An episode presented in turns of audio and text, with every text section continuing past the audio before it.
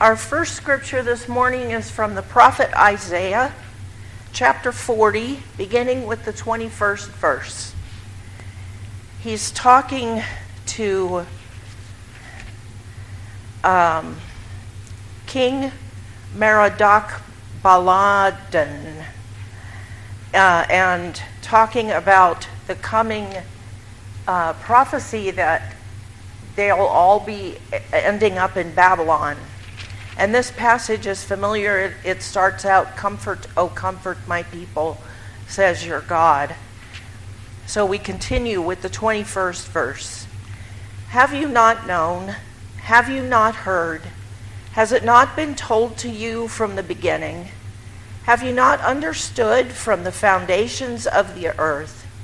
It is he who sits above the circle of the earth, and its inhabitants are like grasshoppers, who stretch out from heavens like a curtain, and spreads them like a tent to live in, who brings princes to naught, and makes rulers of the earth as nothing. Scarcely are they planted, scarcely are, has their stem taken root on the earth. When he blows upon them and they wither, and the tempest carries them off like stubble. To whom then will you compare me, or who is my equal, says the Holy One? Lift up your eyes on high and see who created these. He who brings out their host and numbers them, calling them all by name. Because he is great in strength, mighty in power, and no one is missing. Why do you speak, O Jacob, and speak, O Israel? My way is hidden from the Lord, and my right is disregarded by my God. Have you not known? Have you not heard? The Lord is the everlasting God, the creator of the ends of the earth. He does not faint or grow weary. His understanding is unsearchable. He gives power to the faint and strengthens the powerless. Even youths will faint and be weary, and the young will fall exhausted. But those who wait for the Lord shall renew their strength. They shall mount up with wings like eagles. They shall run and not be weary. They shall walk and not faint. Here ends the Old Testament reading from Isaiah. And the psalm of response is number 147. Praise for care for Jerusalem. Praise the Lord. How good it is to sing praises to our God. For God is gracious, and a song of praise is fitting. The Lord builds up Jerusalem. God gathers the outcasts of Israel, heals the brokenhearted, and binds up their wounds. God determines the number of stars and gives to all of them their names. Great is our Lord and abundant in power. God's understanding is beyond measure. The Lord lifts up the downtrodden, casts the wicked to the ground. Sing to the Lord with thanksgiving. Make melody to our God on the lyre. He covers the heavens with clouds and prepares rain for the earth, makes grass grow on the hills, gives to the animals their food, and to the young ravens when they cry. God's delight is not in the strength of the horse, nor his pleasure in the speed of the runner, but God takes pleasure in those who fear him in those who hope in his steadfast love. God has not dealt thus with any other nation. He does they do not know his ordinances. Praise the Lord. Here ends the psalm. And remember when it says fear him it means awe. So God is awesome, not fearsome. and the New Testament reading today is from 1 Corinthians chapter 10. No, chapter 9, sorry. Beginning with verse 16. The rights of an apostle. We had a good discussion about this during Bible study.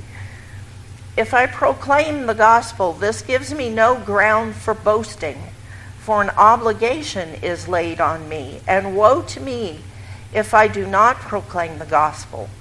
For if I do this on my own will, I have a reward, but if not my own will, I am entrusted with a commission. What then is my reward? Just this, that in my proclamation I may make the gospel free of charge so as not to make full use of my rights in the gospel. For though I am free with respect to all, I have made myself a slave to all, so that I might win more of them. To the Jews I became a Jew in order to win the Jews. To those under the law I became as one under the law, so that I might win those under the law. To those outside the law, I became as one outside the law, though I am not free from God's law, but am under Christ's law, so that I might win with those outside the law. To the weak, I became weak, so that I might win the weak. I might become all things to all people, that I might by all means, by all means, save some.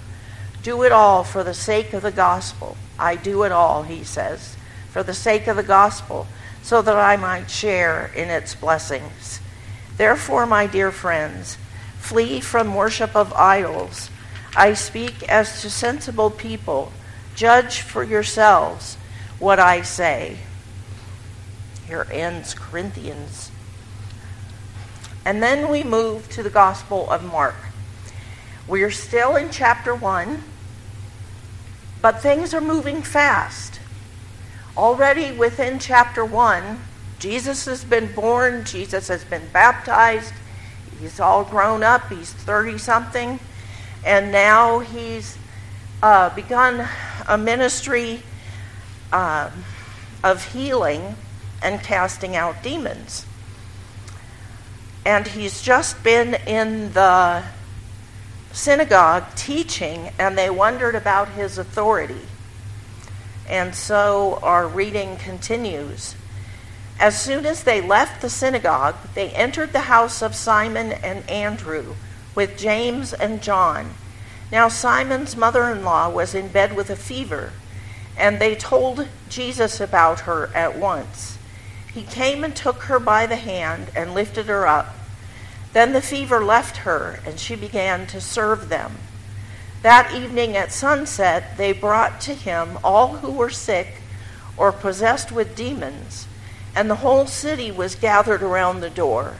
And he cured many who were sick with various diseases, and cast out many demons, and he would not permit the demons to speak because they knew him. Here ends the gospel reading. Will you pray with me? Dear God, meet us where we are. And may the words of my mouth and the meditations of our hearts be acceptable in your sight, our Creator, our Redeemer, our Sustainer. Amen. So there's this thing in the Gospel of Mark. He goes along with this immediacy, with being in a hurry to tell the story, and at the same time, he, he has Jesus saying, Shh, don't tell. Now, here's your churchy words for the for the week. It's a phrase. It's called the Messianic Secret. And this is what Mark is about. He's, he's wanting, he keeps Jesus' identity in the stories a secret. Jesus is telling us the whole time, Shh, don't tell who I am. Now, lots of theologians have wondered about this and written lots of books and lots of paper about this, wondering what that is about. Why is it that we're not to talk about who Jesus was for the Gospel of Mark. It's like a good mystery story, right? Do you like good mystery stories? I enjoy watching Father Brown and um, Sister Boniface is a trip. Have you watched her? And I also enjoy Miss Marple. But the thing about those stories is we get the clues right along, right? And within 22 minutes with commercials, or if it's on, if you're streaming it, you don't have the commercials. But within a few minutes, everybody's going, Oh, I know who it was. I figured it out. And pretty soon, these unassuming people who look like the rest of us, right, figure out the mystery, solve the mystery. And that's satisfying, right? We like that. We like knowing who done it. My mom was a big fan of Agatha Christie books. She read them a lot. And, and she said, it's really satisfying knowing who done it. The mystery is solved. And yet we don't get that satisfaction from the Gospel of Mark. The mystery remains a mystery as we read through the story. Who is this Jesus? Why is it that he wants to keep his story a secret as he goes about healing, casting out demons, and restoring people, remember, to their rightful places? We can get all kinds of indignant as women, right? Uh, Simon's mother-in-law is sick and she's in the bed and they come to everybody comes to the house and expects a meal but simon's mother-in-law is sick we don't even have her name and jesus heals her and she serves them. Well did he heal her so that they could have dinner? Nobody handed them a head of lettuce and a rump roast right? And said do it yourselves. But what's happening, as indignant as we get in this time and place, is that Simon's mother in law has been restored to her rightful place in her community. We don't know what she was serving them. We assume she served them dinner. But it may be that she was a deacon in that house church and she was serving them at the beginning of worship. So the mystery continues even as to Simon's mother in law in the community and her role. And as the story continues, Jesus goes about lifting people up. And some seem to know who he is, those demons. And he always makes them be quiet before he heals them. So, who is Jesus to you? Is my question to you this morning. How would you solve the mystery of the Gospel of Mark? Who do you say Jesus is in this time and place and to you in your life as you're telling your story? We've had a tough time with a member of our community.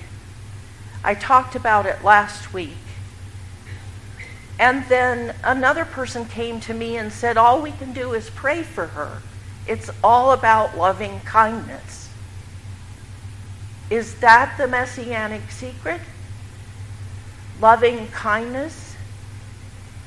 Well, it is for this person. And that's how she meets Jesus in her context. So, how do you meet Jesus in your context? Now, remember, this is not just a rhetorical question. I invite you to think about it and respond if you want to. Your brother. I like that sits at the table with you? Is that what you said? I like the image of Jesus as the, the playful um, brother or accompaniment uh, type person in the movie The Shack, in the book The Shack. Do you remember that? He played with Mac and he he was the carpenter. We had that image of him. But the way he was present to Mac in the movie was to play. They ran over the water, and as Mac began to sink, Jesus said, Remember who you are. You know? So, who is Jesus to you? How do you meet Jesus, Teeny? A guide, a protector, and a friend. Michelle? Oh, I like that. A sower of the way and a teacher. So, a shower? Okay, I like sower too, I remember a time when we were walking around the lake at Pilgrim Firs a long time ago with a group of confirmands, and they had been invited to think about that question Who is Jesus to you as they walked? And you can imagine getting teenagers to walk by themselves and in silence. That was, that was a big ask, but they did it this was not our first retreat together, so they were used to us leaders asking them to do things that took them out of their comfort zone. That's what we were all about with them. And as they walked, they each had their own experience of who Jesus is to them.